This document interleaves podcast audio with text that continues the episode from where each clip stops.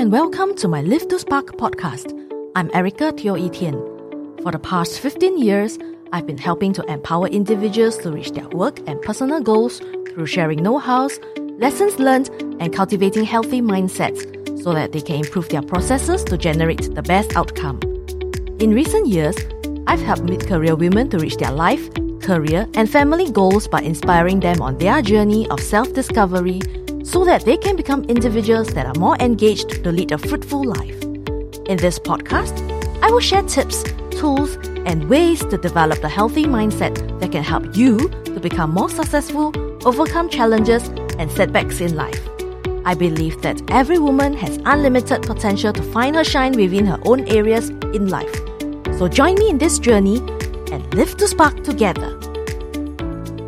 Hello and welcome to this episode.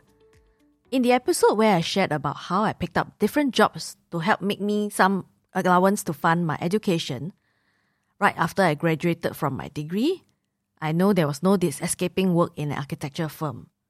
In order to be qualified to sit for the professional exam in the future, if I choose to be one, I will need to complete an internship of a minimum duration of 10 months. Of course, to prevent people from job hopping, there was a criteria set out for us then that we had to spend a minimum tenure of five months in a firm as an intern. And that can only count towards our internship experience. And only upon satisfying the 10 month long internship, then we meet the requisition to take up postgraduate architecture course. There are so many architecture firms, big and small, in Singapore. Where do I start from? I was feeling very lost. But I had a good friend who was always very in touch with the local architecture scene. So he shared that he would go for a medium sized firm that was up and coming. He showed me some photos featuring their work in a magazine, and his rationale was simple. If the firm is too small, the projects may likely be limited in scale and variety. The resources will be tighter, then we don't see very much beyond the handful of small projects we are assign. Then we will be expected to do a lot more hands on work ourselves than we can bargain as interns. If the firm is too large, we may only get to see our work on a very small part of a huge project and we end up missing the big picture. The medium sized firm will have some sort of structure and organization of a firm while seeing some reasonable scale and variety of project types. Then, since I didn't have a better idea, I joined my friend in writing to apply for work as an intern for the medium sized firm he introduced. We brought our school projects portfolio to the interview. It was very different from the previous little meetups with recruiters for my holiday temp jobs where I never knew who I would be working for or what company I was hired to work in until I show up for work that day, that day. That was really my first time at a formal interview speaking directly to my potential new boss and going through what I could do by showing my school project works, sharing whether I preferred to do design work or perhaps oversee site construction progress, and for them to consider if I could fit into the company. To my surprise, the architecture firm accepted both my friend and myself. So we start started work.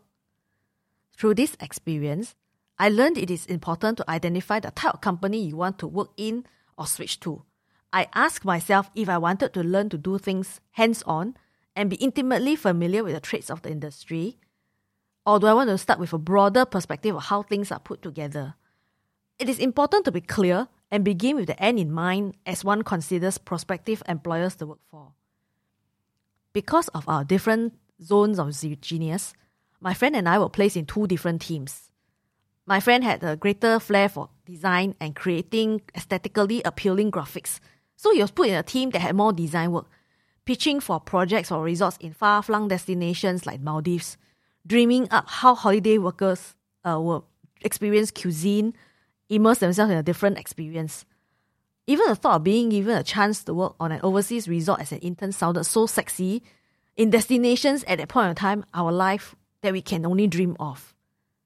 But then, on the other hand, I was more of a person who could collaborate with people to get work done. I was able to try to connect different personalities and people from different backgrounds. So I was tasked with overseeing construction of houses at site, in charge of keeping an eye to create a place where people can call home. I like going to sites, solving details to make them work when things are on a two dimensional drawing simply cannot inform how people are going to make it work in reality.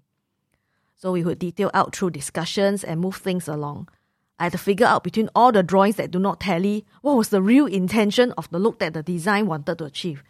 Sometimes I may have to go back to office to consult the original designer. What was it that they want to achieve in terms of look? And then I do my best to preserve and stay faithful to the design. There was a sense of accomplishment to see things on paper leap into space that a person can walk through. On occasions, I do get pulled to do some overnighters to chip in for job pitches. It was tiring because in the daytime, I would be out and about under the sun, walking around the site to look at work progress, to brainstorm and solve issues. Coming back in the later afternoon, I had to do the paperwork for the contract administrative part of my work. So when the job pitches come in, all hands on deck are busy, and then the paperwork still has to carry on. This is when I really get myself lost in the weeds and I have to learn how to prioritize my work. It's not an easy skill because you need to discern for yourself. And even today, I'm still learning how to prioritize and focus on tasks that truly matter. There were also other moments where I had to carry out odd requests as an intern. One incident stood out. I recalled there was an important client coming by to the office for an important meeting that day. So the head of department called me over and gave me some cash and told me to go to the near, nearest Spinelli's coffee joint at the next block to buy an ice blended coffee and a bagel or muffin for this very important client. It certainly didn't go too well for me who was receiving this request. I was very mindful I, am a graduate working at a professional firm, but why was I going to told to go and buy coffee and bagel? Wasn't this something more appropriate for the admin assistants? I thought I could better utilize my limited time in the office to finish some drawings on hand. At that time, I felt that I was being meant and an intern means it's the lowest life form in the office. I wasn't too happy with the request, but the head of the department did ask nicely, so I did what I was requested to without wasting too much time and then returned to my work.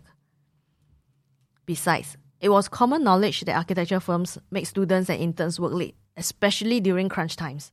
Students were asked to stay late or pull overnighters to rush out job pitches, presentations, and competition entries but paid peanuts only for the fixed office hours. Tensions rise when the printers refuse to cooperate. We see bosses getting ready to leave for the airport to make it to the last boarding call while staff will be running to them with the last printouts. It was commonplace that extra after office hours went unpaid and sleep was sacrificed. Students and interns were forced to accept such arrangements. We were always told it's common practice everywhere. At best, we could claim cab fare home, but only because there was no other public mode of transport home. When I recently read the local news of brain drain in this professional industry, it came as no surprise to me. Decade after decade, there are market forces at work where organizations at the top tier of the food chain make the most amount of money.